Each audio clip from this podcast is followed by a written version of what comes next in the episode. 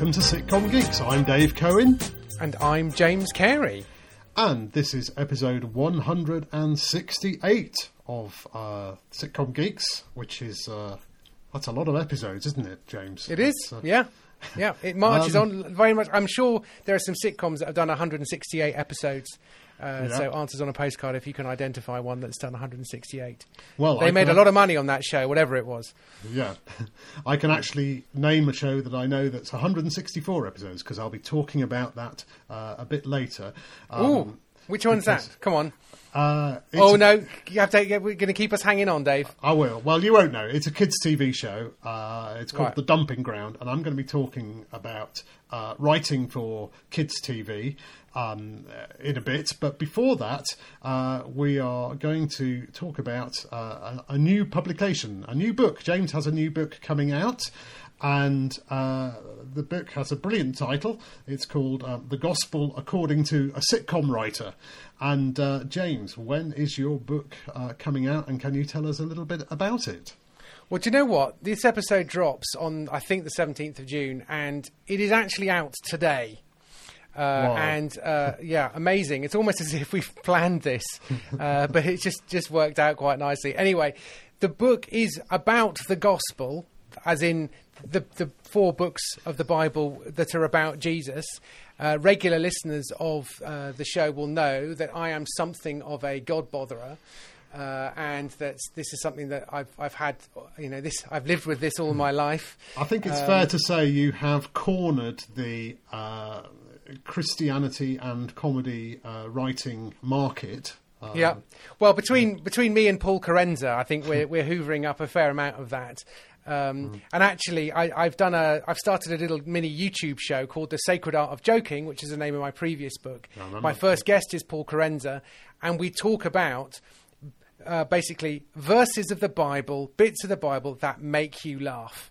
So I speak to various different people about books of the Bible or moments in the Bible that make you laugh and why why are they funny? And that's something that essentially I'm applying my sitcom writing skills to the Gospels about Jesus. And I, I find the Gospels really interesting. I, I also think they're true, but that's one for another podcast. I've got a different podcast about all that stuff.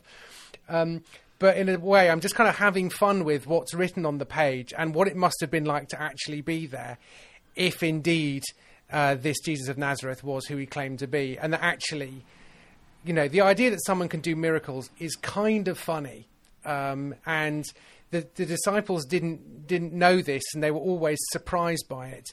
And so it's just kind of the human story, as it were. So there were lots of basically little sketches, which um, many of which were monologues that I've uh, performed at various uh, church Christian conference convention events and that kind of stuff, plus a whole bunch of other stuff as well, including why I really don't like Pilgrim's Progress, uh, which is one of the best selling books in human history. Um, but I don't like it um, because there's no subtext to it. It's the, it's the least funny book in the English language, I think. Uh, so there's a bit about that. Um, and yeah, so it's it's kind of enjoying what's written in the Bible and and sort of riffing on it uh, in a way that hopefully people who share my views would find uh, funny rather than disrespectful. I was just that was going to be my first question, really, because I was thinking um, that um, you know that there there is a lot of uh, comedy about religion, and both you know uh, Old Testament and New Testament, and uh, you know the kind of the, the, the, point at which they meet, and you know we we, we I guess we think of uh, Life of Brian, I suppose, as as the yardstick, but um, in my experience. If you want to, uh, and certainly when I started out, uh, if, if you wanted to make jokes about Christianity on the radio, certainly you, you, you couldn't. You know, it was just not allowed because um, if you did write some uh, jokes about Christianity in in your uh, sketches or whatever, um, you uh, several thousand letters arrived at Broadcasting House, and so you know it Yeah, was very. and what that that tells you more about the demographics of Radio Four, and well, no, no, but true, and, and frankly, what they can be bothered to defend and what they can't be bothered to defend, and so the slightly. Usually, slightly ignorant rantings of some young comedians on Radio 4 saying, Oh, this Christianity's a load of old rubbish. Well, that's quite hard to defend, really. um, because it's just it's it's not terribly clever. Um, whereas actually there are some perfectly legitimate grounds to you know to take objections to, to lots of this stuff, but it's very rarely done in that way. So as a rule, my experience, and you know, this is more 20 years ago than now, Radio 4 would just really rather you didn't. Yeah. Um, but if you did, then they probably go into bat for you, but you'd have to have that conversation. And fundamentally, not that many Christ- um, comedians are motivated to double down on attacking religion uh, because they're more interested in jokes than they are tearing down you know, theistic worldview systems and that kind of stuff. Is that fair? I think it's fair, yeah. I mean, I remember very specifically many years ago, I used to live with, uh, share, share, a flat with uh, Jeremy Hardy, the late Jeremy Hardy, and uh, he used to do uh, a lot of material about uh, the Bible. And, mm. But he, he, kind of in a in a similar way to, to you know he, he he sort of went into the stories in quite quite uh, de- a lot of depth, mm. Old and New Testament. Um, and I and I always, you know, he we he we always tried out our lines on each other, and he he would sort of do a routine for me about, say, you know, the sacrifice of um, uh, Abraham sacrificing Isaac uh, in the uh, in Genesis, yeah. um, very early story in the Old Testament, and I would sort of listen to it, and uh, you know, he was trying. It was like he was trying to persuade people why this story doesn't hold up. And I would, and, and you know, and Jeremy was just the, the funniest man, the hmm. funniest mm. gag writer of anyone. Very funny man. Yeah. Once he started to do his one man shows, you know, he, he, he, it almost became a mission for him to, you know, he wanted to dis, not discredit, but he wanted to show why the Bible was not the, you know, a good uh, was was the wrong sort of book. And I, and I always said, look, you know, uh, this is all very interesting and, and academic, you know, but come on, I want gags. You know, you're Jeremy, yeah, yeah. and and you know, why are you why, why, are you having to kind of do this? And you're right, I do think you know it's always about the gags. But so yeah. so well, I am, I am let's curious. Just dig Yeah, go on. I'll, I'll, just come in on that though, because I think it might relate to what you're about to ask me anyway. I mean, in a way, you say these jokes are all very academic. I mean, in some senses, they're not very academic because um, if you actually dig into the text and work out how this text connects to other texts, you discover there is a reason why this story is written this way and not another way. And so once you've, you know, I've got a degree in theology, but also I've gone to the, ch- I've gone to church uh, since the age of ten, um, and I read a lot of books on theology and that kind of stuff. And once you realise, once you start digging around, the stories become more interesting and more sort of more compelling rather than less. And so, in a way, Jeremy Hardy saying, These stories are all wrong. None of you should be interested in this story. This story is a bad story. You just go, Yeah, the thing is, Jeremy, that story, if it happened, which I think it did, happened 4,000 years ago.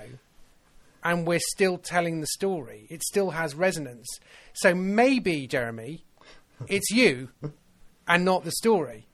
Okay, that's just that's kind of like and and the weight of Judeo-Christian tradition would suggest it is it's you and not the story that's at fault. And so, in a way, what I do because I'm from that tradition of believing it, I sort of go, okay, well, I'm not going to argue whether this is true or not because it's not a particularly interesting question to me, and we're not going to agree on it. But let's let's say yes and uh, rather than yes but or no but. And actually, it's the horrible histories thing. I know we're going to come on to kids' TV a bit, uh, you know, sh- soon, listeners. Don't worry, we'll start talking about sitcoms soon. Um, but my my approach to this stuff is is is the so the horrible histories line is essentially let's take a historical fact and build on it, and what's funny about it, rather than wouldn't it have been funnier if. Absolutely. So it's like, wouldn't it have been funny if they ran out of food at the feeding of the 5,000? well, m- maybe, I don't know. They didn't, but isn't it funny that that they didn't run out and that actually starving people were so full, there was so much bread left over, it was an embarrassment. And I wrote a sketch for a, a kids thing I did where basically um, a guy selling kebabs manages to track down this massive crowd of people in the middle of nowhere, just thinking, I am quids in here, and realizing he's competing with someone who is literally giving it away for free.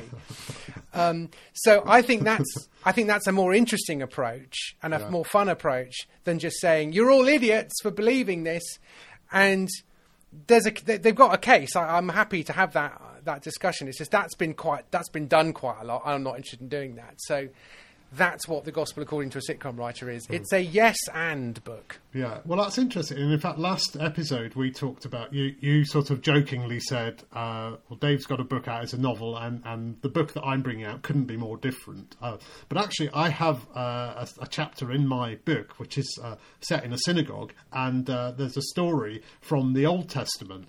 Um, which I had not heard until uh, many years ago when I went to um, a, a, bar mitzvah of a relative, and, and uh, they, they read this story, and it was the Ten Commandments Part Two.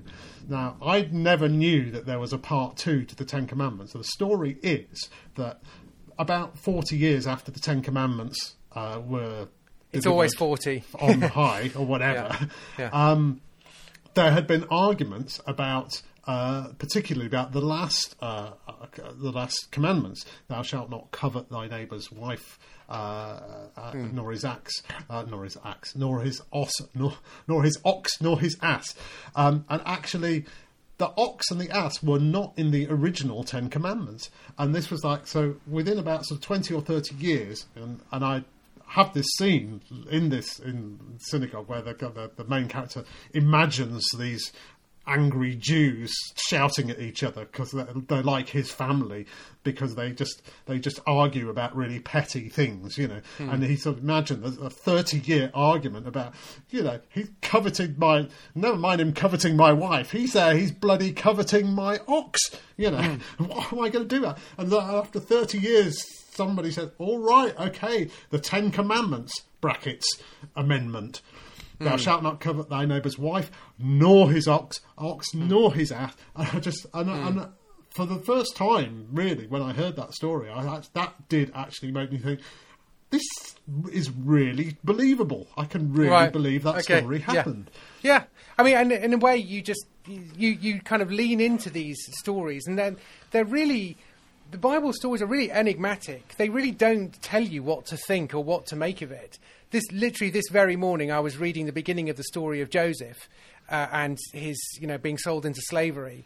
And there's this whole thing where his brothers say, "Let's kill him," and then one brother says, "Actually, let's not kill him. Should, let's throw him down a well." And he was planning to come back later and take him out of the well and take him back to his dad, maybe win favour that way. But in the end, he's sold into slavery, and you just think, well, the guy who was trying to not kill him, I guess that was okay. But what am I meant to make of this story? Where who who did the right thing and the wrong thing? You know, Joseph was pretty naive in the way that he expressed himself about having these dreams that his brothers were literally going to bow down in front of him. Um, and we're not. Other parts of the Bible refer back to this, but they don't say, by the way, in this story, let's just say Joseph is the good guy. Reuben, one of the brothers, is a kind of good guy. The other brothers are the worst. Judah, his idea, you know, we are invited to kind of talk about it and to think about it. Um, and of course, you know, you can pick holes in it like Jeremy Hardy did, and that's, you know, that's another way of going. But I just don't think it gets you very far. So I've had a swing at some New Testament stuff, mainly in the Gospel of John, which I find really interesting. Um, there's stuff in there, lots of stuff about little petty rivalries between Peter and John that you get um, right at the end of John's Gospel. They're really obvious and kind of embarrassing. Um, and also, you know, uh, I'm kind of ima- one of my favourite little bits is how one of the first things that's said in John's Gospel by a person is when they say, "Oh, I've seen the Messiah, and he's from Nazareth," and Nathaniel says, "Huh? Can anything good come from Nazareth?" and it's you know, and which is like he's trying to he's trying to joke. You know, that that's that's him having a proper go at. But I, I imagine Philip, who's with him, just going, "What's wrong with people from Nazareth?" not not cool, man. Wow, I had literally no idea you were so prejudiced. You know, it's that kind of this this joke really doesn't land, um, and so I think. You, if you read between the lines, as it were, you do pick up some of this stuff, and so in a way, that's kind of that, that's how I'm approaching the gospel as a sitcom writer. You know, Right. so so there Now- we go. Okay. Well, we talked. Um, we, um, we we talk a lot, and you you did uh, specifically in the last episode. You were saying about you know write write the thing you want to write above all else, and uh, you know obviously I know I know we know this is a, a subject very close to your heart. Uh, two sub the two subjects that are very close to your heart: uh, religion and sitcom, and you you've brought them together. Um, but putting my putting my self publisher's hat on now and saying, okay, so you've written this book. Who who do you imagine is your market uh, audience for this? I mean, I think anyone, if you're a, if you're sort of a church going type, but you also watch Netflix, you know what I mean, and you basically have some kind of a sense of humour, then this this you know, if, so if you go to the sorts of churches where they kind of like the Bible, and there are plenty of churches that don't particularly like the Bible, but hmm. if you do, then this is the kind of thing. So it's an easy present. It's a toilet book. It's a sort of book that's going to end up in your downstairs loo because it's got fairly short chapters and that kind of stuff. So it's a book that publishers quite like. Um, and actually, just going back to the publishing aspect of it as well, you know, these are books that I've thought about self-publishing in the past, but actually, what I managed to do with my um, uh, get my I got managed to get my agent to get me a deal, not so that I got particularly large amount of money up front for the book because I didn't, but I do get them quite cheap if I buy them, and so if I sell them personally, then I do much better on them, and the publisher gets their share, and I get you know I basically become a bookshop and get the extra fiver, as it were. So rather than ha- paying to have the books printed myself or printed on demand or whatever, which is one way to go, but because it's nice to have a bit of extra. Uh, the halo effect, as it were, of a of an authorized publisher who also published people like you know uh, N.T. Wright and august theologians, as well as there's a guy called Fergus Butler Gallie who's written a book called the, A Field Guide to the English Clergy, which is basically about weirdo priests and that kind of stuff. So they're a fairly they're a fairly um, reputable no not fairly they are a very reputable Oh, yeah. religious uh, publisher. Um, so that kind of helps really, and they've got a little bit of marketing to shove behind it, but I'm doing most of it myself. Yeah. But essentially, if you want to buy the book, if you're in the UK and you want to buy the book, buy it from me personally via my website. Go to jamescarey.co.uk and I'll sign it and I'll send it to you. And I, I make I, I make more money that way. And if I do a gig, then I can sell my book afterwards. Um, so it kind of makes sense to kind of so it feels like in a way I'm self-publishing it, but I'm using the publishers to print it and promote it. But I'm still so my previous book, The Sacred Art of Joking, which is about how jokes work and how they go wrong, especially in the realm of religion. I think I bought and sold uh, 500 copies myself. Um, I mean, it's also available in Waterstones and stuff, and people did buy it. And I, I don't know how many it sold. I think it sold a few thousand, maybe four or five thousand. And the publishers go, "Hey, your last book sold really well," and I'm like, "Did it?" Like, yeah, yeah, it sold X thousand. I'm just like, I've no idea. You know, it's like I, I know what. I, I know what good ratings are on BBC One at 9 p.m., but beyond that, my metrics are completely off. Ha- Have a guess what a good, uh, what what is considered a good uh, uh, amount of sales for, uh, or a starting point of a good amount of sales for, uh, uh, like a novel. So The num the numbers are frightening. It's sort of hundreds, not thousands, isn't it? I think it's like ele- if you sold eleven hundred uh, copies of your novel, you Yeah. are you know you're kind of in with a chance of getting another deal. Yeah. so yeah, it is. Yeah, It- no, it's it's, it's amazing, really. So, um, so yeah, I'm just sort of cutting with the grain on that, and maybe maybe there is a novel to come. But I did, I was writing a novel earlier this year, and I bailed on it and turned it into a screenplay, Yeah. um, which I'm I'm very glad I did. But but yeah, so I think in a way we we live in this sort of mixed ecology whereby you you know you, it might be worth getting a publishing deal um, if you can, and if you can't, it's not the end of the world. But a lot, uh, a lot of people talk about being a hybrid uh, publisher. You're, you're, s- I wouldn't say that's what you are because that, that means sometimes you self-publish, sometimes you do, uh, you get the publisher. But actually, in your case, your each of your books is like a hybrid of, and, uh, and even if you do get a deal, a publishing deal, you uh, unless you put in extra marketing, you're just not going to get many sales because publishers bring out hundreds of books every year, and even if yours is the hottest uh, kid on the block, you know, then know, at best you'll get two weeks of of great publicity, and then that's it. They Yeah. they finish with you. Yeah, and then sort of two months later, they've got eight more books to publish, and you know, Yeah. th- they've ev- everyone's moved on really. So that's why I've kind of you know I've got I've got a podcast in that in that space as well. I've started this YouTube show. I don't know how long that'll run for, but I'm, I plan to do a fair amount. I've got a newsletter where I where I do that stuff as well. I I started a weekly Substack newsletter in December knowing that I wanted to build a mailing list for, for this aspect of my work. And, and I've got, at time of recording, about 300, 400 people who get that newsletter, That's um, fantastic. which is not bad. And Yeah. some of them have already sort of pre pre bought it yeah. um, and pre-ordered it, and that that's going to get that's being shipped as we speak. Um, well, as as you are listening to this, not as we speak. As we speak, we're we're, we're a little a little ahead of time.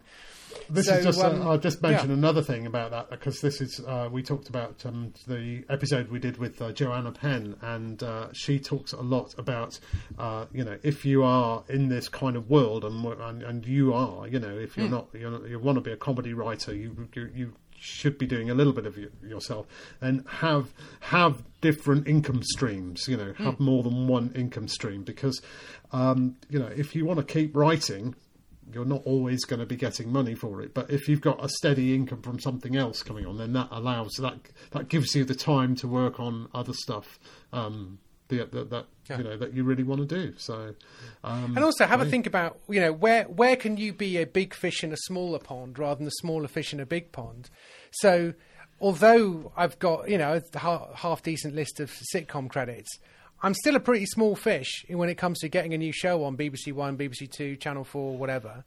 Um, I mean, nothing's getting on Channel Four at the moment, is it? By the sounds of it, but you you get the idea. Whereas I've got a really good track record f- for TV in the in the Judeo-Christian space, um, and therefore it's worth thinking if you're trying to make your own stuff and do your own thing, it's worth having that passion project uh, that you want to get on TV that's a mainstream thing or something for everyone. But is there a sector where you can be um, the go-to person, the, the the funny person? If you've got a light-hearted podcast in that area, um, or you create a character uh, who completely encapsulates your industry, um, then you might start to get a bit of traction with the trade rags, with with people in that world, and then suddenly you might actually be able to monetize that uh, sooner than you think. Yeah. And uh, in fact, there's an American entrepreneur called Pat Flynn, who you and I both occasionally uh, look at. And, and in fact, his uh, phrase, which doesn't really work in, in English English, I'm afraid, but in American English, the riches are in the niches, as in the niches. Yeah, Uh, the riches are in the niches. yes, doesn't quite work for us, but it's Yeah. true. If you can, if you have a thing that you know you are an expert on, um, and and you are able to write in a funny way, which you are, uh, there won't be anyone else. The chances are there won't be anyone else who can write funny about that subject in the way that you can. So Yeah. um, think about it. It's definitely Yeah. I mean, it. if you are obsessed with candle making, or if you're obsessed with with um, keeping goats or gardening or um, growing tomatoes or whatever, you could have the funny tomato growing YouTube channel, podcast or whatever. You're a bit of a character. I watch a carpentry uh, YouTube channel with my daughter who's really into carpentry. And there's a guy we've latched onto because he's not trying to be funny, but he is a bit funny. Um, and, you know, is, is there a way in which you can just kind of, you know, elevate yourself above everybody else because you've, you've got that uh, extra uh, string to your bow? Uh, so, you know, so in a way, I'm just kind of making, and the same with, with Dave's novel we talked about last week. Dave was there when alternative comedy started, and he's able to write a, a novel about that world um, and and make the most of it. So, kind of, you know, make the most of what you've what you've got, even though your area of interest may be in slightly different areas um, at the moment. So, you kind of want to do a bit of both, I think, don't you? Yeah, yeah, yeah. But I think that's definitely worth it. And uh, that that sort of feels like a good. Uh, have you got any more? Would you just like? No, to no. I think people are sick to death of hearing me talk about this book, The Gospel According to a Sitcom Writer. If you go to my website, jamescarey.co.uk, there'll be stuff there about how you can buy that directly from me, if that's of, uh, of any interest.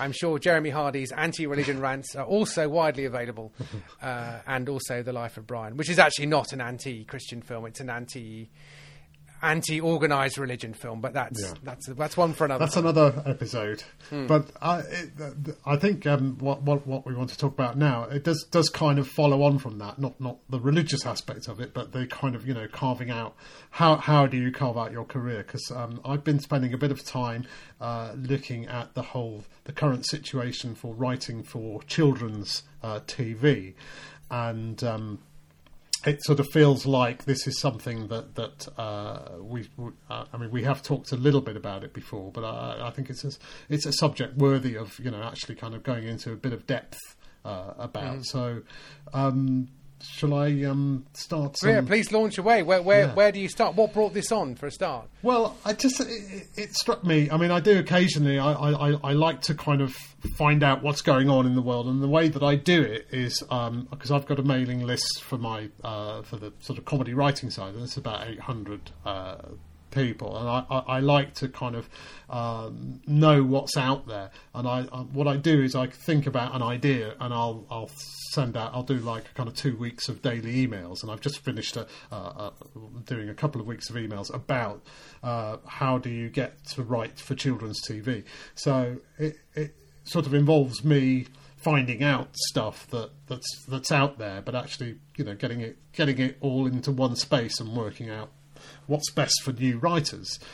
And um, that you know, the fact is that as we, as we have said many times, you know, there, there there's um, BBC Radio and there's kids TV, um, and there's very little else, very few places beyond that where you actually stand a chance of getting something on, or at least getting to know producers, getting to know uh, what's out there. So I- I've been looking into uh, the, the the situation, uh, uh, starting with the BBC because that's really that, that that's how you get in there really. And looking at how uh, what what you can do to try and get uh, known to CBBC or CBeebies, and um, just just kind of getting a few hints and pointers from people who are very successful in the field and people starting out there as well. So it's a kind of snapshot of of, of where where we are. And actually, I will the the the, the whole set of emails will be uh, available if uh, we'll. we'll um, we'll give out a, a, an address you can contact me to get hold of them uh, at the end of the show. Um, but yeah, the main thing, I mean, the two main things that I say, because people think I'm not really, I don't really want to write kids' TV. I've never, it just doesn't interest me at all. Uh, a lot of people say that, comedy writers say that, and I, and I just think, well, you know, you're wrong. you have to. Wow. Because, you know, because if you are, I mean, you know, if you want to write for mainstream TV and you're not writing soaps or crime or hospitals, you've already opted out of about 90% of what work is available. So, uh, so if you want to write comedy, that leaves you uh, radio, kids, or uh, you know, uh, adults, adult TV. Um, So it's kind of pretty much a third of what's what's left, really. So it really is worth uh, wo- worth writing for. And the and I think the reason that people think, well, kids is not for me, is because they think it's different. And while it is true that you can't talk about uh, gambling or sex or alcohol uh, or use rude words, that's all. That's the only difference, I would say, uh, between writing for kids and writing for grown-ups. It's exactly the same. Um, You know, I mean, the only, yeah, yeah, occasionally you just get the editorial policy thing of, yeah, yeah, no, it's really funny. It's just you've just told kids how to do something that's incredibly dangerous. So we're going to have to remove that. That's called editorial policy. Um, so occasionally you do get a moment that's been jumped on, and that just forces you to be more creative and go, okay, well, what's what you know? How, how are we going to get around that? And you you, you fix it. Um, so, I mean, so I I can just sort of chime in on this because I, I wrote an episode of the second series of Almost Never, and I script edited the first series, so I script edited all thirteen episodes um, of that, and I've done other bits and pieces of children's and, and preschool stuff before as well, especially when my kids were that age. And I have to say, I've, I've all, you know, and one of the first paid jobs I did was writing an episode of Chucklevision, and I got, you know, it was fun to do do you know what? I got paid quite well for it because I kept getting paid for it. Um, it just got repeated a few times.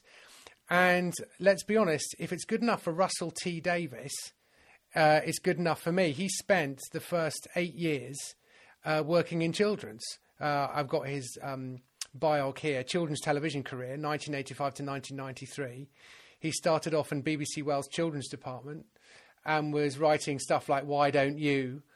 Um, and then, you know, trying to get into write for Crossroads. And, um, and yeah, he was sort of, uh, ended up producing Why Don't You? And then ended up writing for Children's Ward, which was a kind of a well regarded uh, CITV show. I think um, I, as a kid growing up, it was on, and I never used to want to watch it because it always felt a bit boring and serious. It didn't have any jokes in it, so I didn't really see the point. Um, but you know, there's a guy with serious writing chops who spent a sig- significant length of his career, eight years, mostly writing children's stuff. So you know, it's like you've got to start somewhere.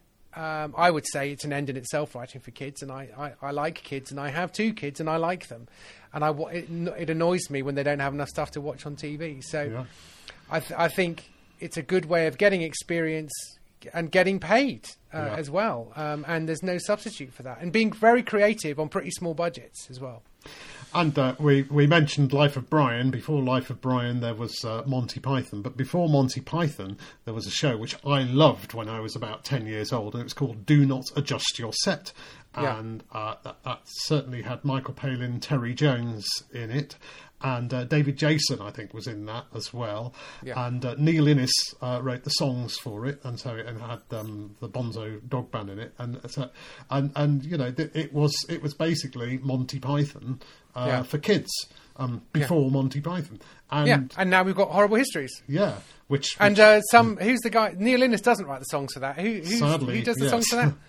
sadly no more. Well, I, I in fact I have st- I am no longer writing uh, songs for horrible histories. Um, I, I kind of uh, about hundred songs in, I, I sort of feel like I'm, I'm and, and, and they're, they're much more. They they they don't want sixties, seventies, eighties parodies anymore. They need Aw. they need people who are literate about the music scene of the last five years. And, Oh, wow. You know, however much I listen to that music, I can't. I, I can't have the love and deep feeling for it that Okay. I grew up with. The music I grew up with that I'm able to kind of give uh, for for other stuff. So I kind of, But- you know, I've, I've But Horrible. Histories, look at, I mean, look at the, the original cast of Horrible Histories are now making, then went off to make Yonderland Hmm. uh, for Sky, and then they went off uh, to make uh, Ghosts, Ghosts, for BBC yeah. One. I watched an episode the other day, series two, uh, about the death of Mathew Baynton's character uh, and the duel and stuff. It was a cracking episode. I They're all really, cracking, I think. really enjoyed it. Well, I, found, I have to say, I, I know some of them, and uh, they probably what am I saying. I found the plotting the bit that kind of slightly lets lets it down a bit, but series two is a definite step up in that department, and I thought that particular episode was a really nice. It was like one incident seen in a few different ways, Yeah. um, and the bit where Mathew Baynton's character was having everything described by the caveman character, and everyone was speaking in caveman uh, in his head, as it were, as he's telling the story. I thought was incredibly funny. Yeah. But you know, they did Yonderland, they got that. They did they did a movie which I adore called Bill, um, which I've seen with my kids eight times. Um, and so it's like you know they they probably did think to themselves, why are we doing kids TV? You know, we, we should be out there making sitcoms for BBC One. It's like, well, all right, do do the work, do what's put in front of you, do it well, learn stuff, get paid, and then do the next thing. Well, and I think uh, actually, well, you know, they did five series, and it was uh, absolutely punishing. You know, sort of not not punishing, you know, relatively, but it it was a five years. It's very, uh, you know, kind of very kind of heavy schedule when you're doing it, and you know that they they. They sort of, you know, they came together through horrible histories, and um, you know they were brought together by uh, Caroline Norris, the producer. She created that team, so you know that that was um, and and other things to think about as well. That uh, it was a successful. It was already a successful series of books, so uh, it wasn't just something that came out of nowhere. And then Caroline brought that kind of Blackadder, Python-esque sort of sensibility to it, and so it was, you know, a lot of funny people in costumes, but it was all true. It was all based on truth. So it had all these things going for it, and then that's something that, that to, to, bear in mind. And, and actually, a lot of the shows that are on uh, CBBC are uh, they, they, are loosely based on um, uh, books. Um, or, or, you know, and, and, you know they've got Malory Towers as well. Um, horrible histories, as I say. Um, and there's a series called Dwight in Shining Armor, which isn't books, but it's it's got a very kind of Harry Potter sort of feel to it. I mean, if you like books and you like kids' books, and you've got uh, like obscure, you know, obscure kids' books that, that uh, you you enjoy, you know, that's the kind of thing that they are they're, they're, they're, interested in something like those are there's so many i mean it's just a, a, a phenomenal really the, the, sort of things that you can get uh, to do on kids tv and uh, a point and we, i think we've talked about this a little bit before as well partly because of the, the, the funding um, the, the, the bad news is that the, the, it's being cut. Uh, the, the, the, the budgets are being cut again. That's bad news number one. Bad news number two, due to COVID, they've got a backlog of, of shows. So they're not actually taking anything new, for, at least until 2022. Uh, and the other bad news, or which is also good news, uh, is that they are making fewer shows. Um, so what the, the, the, mantra at the moment is, we're making fewer shows, but we're going to make more of them. So the reason that's actually sort of quite good news means that if you want to break into writing for uh, kids TV, you know there will be more shows where they are looking for new writers, fresh writers, and here it is. The mention, the Dumping Ground, which was uh, is based on uh, Jack, Jacqueline Wilson novels. Um, eight series in now, 164 episodes, and I'm you know they make 24 episodes a year of this show, and it's showing no signs of, of, of, stopping or being unpopular. So people are still people still want to watch it, um, and that's a show. You know that you you watch that show and have ideas and start pitching ideas for that show, and that's mm. you know that that's going to be a much quicker way, a much more useful way to kind of be looking at the kind of things that you could be doing, uh, other than just oh, I only write sitcom, you know, adult sitcom. Hmm. And let's be honest, the BBC is not the only game in town. So, I mean, they they may be uh, having their budget slashed by, you know, frankly, politics. Um, but and I know CITV don't really make much original comedy at the moment. That might change. Well, they're Channel doing 5. CI, CITV are doing uh, an Aardman show, and uh, I think they've ordered quite a lot of them actually. Uh, it's called uh, Lloyd of the Flies, uh, right? And it's about an it's about uh, an ant or something. I think from a middle-aged. He, well, he's he's the, the middle child of 453 uh, right. children okay. or something. And here's the thing: 52 episodes of uh, a show that have been are going to be made by Channel Five. Right. So yeah. even Channel Five is making kids stuff, and yes, you've got yeah. you, you've got Nickelodeon and you've got Disney Plus and uh, Amazon Prime. So I mean, and it, Sky, Sky Kids, they're making stuff too. Yeah. Uh, so in a way, the BBC always feels like it's the most accessible mm. um, and that the stuff that appears on other channels often feels like it's sort of more put together. At, uh, you know, deals are made that are trans transatlantic or getting German money and other money for to make this and that. And to some extent, that's true. But actually, even the BBC stuff is is usually being co-financed these days as well. So it's just worth making some inquiries into that world and going back to the idea that well, I don't particularly want to, you know, write a, a kid show. It's like, well, okay. So, what sort of kid show do you want to write? what what sort of kid show would you have liked to have watched when you were a kid? And if you've got kids or you've got nieces or nephews, how could you make them laugh? What would you want to write for them? And so for me, I've always, you know, I've I've not done my own CBBC show. I've always wanted to, have done since I started in this industry 20 years ago. Have never succeeded. Um, I do remember pitching about 15, 20 years ago. Hey, what about a sketch show about historical events, um, which takes, which basically says, you know, imagine this happened and then riff off the back of it, a bit like what I do with the Bible. And they said, no, no, kids don't want to watch that. Um, so, uh, uh, True Facts genuinely did. Um, but obviously, Horrible Histories was an existing book, and it was an exciting, you know, property, and therefore they, they were able to, to to get it away. But the reason I pitched that, and I pitched another show, I pitched a show called Peasants, which is basically a village of the the people who have survived the Black Death, and so it's just. You know, fate has meant that only eight people have survived, and it's the mayor and the village idiot and the priest and you know the, the, the pub landlord's wife and you know it's just like and there's no one else for miles because they're all dead. Um, and so uh, I've always wanted and I've always wanted to do that because I used to love Maid Marian and her Merry Men. Even though I was slightly too old for it I just thought I'd lo- I loved that show. Yeah. so it's worth thinking which show did you love? And if someone just said you know what what show would you most likely like to do?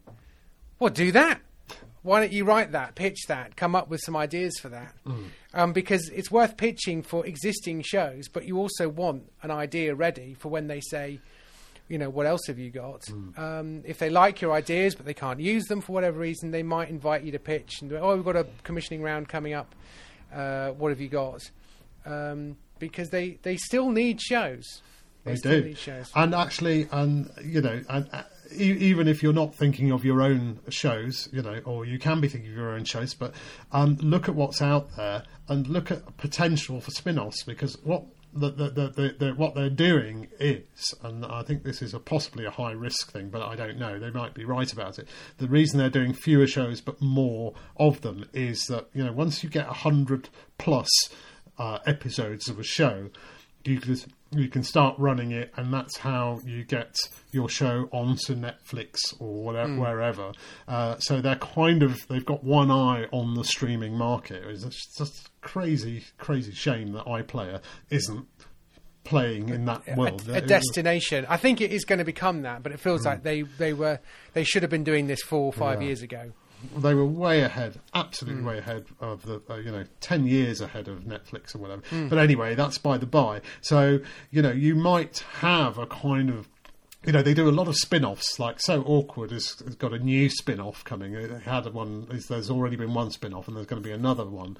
Uh, and, you know, uh, that there are, they had, uh, for Horrible Histories, they had like three series of gory games, you know. So, you know, you, if you could look at what's there and actually think, well, here, oh, dumping ground. What about and and you know, what about an idea for this uh, something that's kind of off a tangent from it? And they've got this massive uh, website as well, the CBBC website, and that's not just. Um, shows that's kind of that that's you know there's interactive stuff the general knowledge quizzes they have games on the show on there so you know kind of you can you can go anywhere there and, and, and there's, there's no other uh, part of the BBC or, or or other you know channel that's saying we want animation, we want sketches, and we want sitcoms. So those are all things that uh, you know, all the things that we want to do, and um, you know that's a really it's it's it's it's just really worth going for.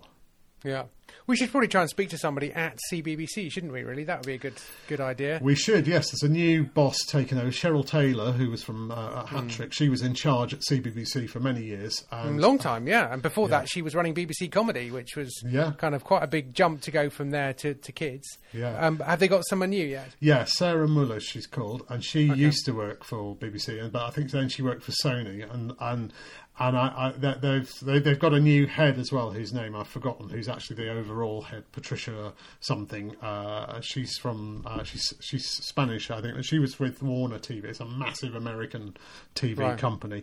Uh, so you, you you sense that the kind of the the drive is you know to make probably to kind of try and make it self-financing. I mean, I kind of, uh, I'm not sure they have much choice in that matter anyway. So they are, you know, they, they, they've, they've got, a, and they have always been that way. They've always been very, you know, I remember about sort of six years ago, even when uh, uh, being at a horrible histories writing meeting, and this was before TikTok even, and they they said um, they said it's war out there. You know, kids don't sit down, they don't watch TV at a certain time anymore. It's got to be uh, short attention span. I mean, they've, they, they've, they've modified since then, but they were kind of really, you know, even sort of six, seven years ago, they were they were panicking, mm. um, and but you know they're, they're, they're finding their way with it now. But I do think it's it's uh, yeah we should definitely we should get somebody from uh, from CBBC to talk. But they have a big go to their website um, commissioning BBC Children's Commissioning, and they have you know a big solid very clear list of the kind of things that they're looking for. You know, we're looking for a new show, a for, big format, factual entertainment format show with clear aspirational goals. We're looking for uh, magic or pranks. We're looking for comedy drama for seven to nine year olds with broad appeal, silly characters that make you giggle. Uh, you know, they're, they're, they're pretty clear what they're asking for. Slapstick. They want, you know, there's a there's a new couple of guys, I've forgotten their name now, Brian and Mike or something, I think, a couple of guys who do a, uh, a slapstick show, and they're very popular. Uh, animation with a more complex narrative style, you know, comedy shorts, and and so you know there was just just just has not been a, a better time, I think, even though there aren't that many slots, but they they they they're you know they have a very open, uh, very broad mind about what they're looking for and what they're not yeah. looking for as well. So, and if you um, want to uh, hear an actual children's comedy writer, we interviewed in episode ninety three Julie Bauer, who wrote, mm. uh, ca- who came up with uh, So Awkward, and she wrote lots of episodes yeah. of it, and. Uh, so she, she she will tell you how she did it. That's not necessarily how it's done, but uh, yeah. everyone's path is slightly different. So go and have a listen to episode ninety three. And also, uh, actually, if you go back a little further, I think it's episode 38. I remember wow. only because I listened to it very recently uh, with Ben Ward. And Ben oh, yeah. uh, talks a lot about. Uh, Ben's the kind of showrunner on Danger Mouse. And he talks both about how to write for danger, how to write animation, and you know how to write a horrible history sketch. When I, I go, I, I, go into both of those in some detail in the emails. If you want to sign up and get those emails, uh, I am actually thinking of just bringing it out as a free book, probably in the autumn or something as well. But um, the uh, go to um, funnyyup02 at gmail.com. That's F-U-N-N-Y-U-P, 02 at gmail.com. When you say and 02, do you mean 02? 02, yes. Funnyyup02 at gmail.com. Yeah. And uh, send me an email and I'll send you all the, uh, the, the, the 10 uh, emails. Great. That episode with Ben Ward from Horrible Histories is episode 28. Oh, 28. So, a bit of homework for you there. Cool. Well, I think that just about wraps things up, doesn't it? We've uh, talked. Yeah. What, what a varied palette we've had again today. Yes. Um, so, uh, so yeah, we'll be back with you next time. Uh, we've got some interviews coming up, hopefully as well, to, to break things up a bit. So, until then, um, you can get hold of us through the usual offices. Join us on Patreon as well, and you get to uh, have access to a, um, a private Facebook group, as well as an extra podcast a month, effectively with our our Q and A uh, session that you can be a part of. And also, we do monthly masterclasses if you join um, at, a, at a higher level, and that's like a 90 minute, two hour workshop with the two of us live on Zoom. So, loads of benefits and just a bit of a feeling of community because it can get a bit lonely uh, out there, can't it, Dave? Absolutely, yeah. No, it's great. I'm really enjoying these uh, workshops and things as well. They're, yeah. I think um, people are saying they get, they're getting a lot out of them as well. So, yeah. I would definitely uh, look into that. Brilliant. Great. Thanks very much for listening. Thanks very much. We'll speak to you next time. Cheerio. Bye.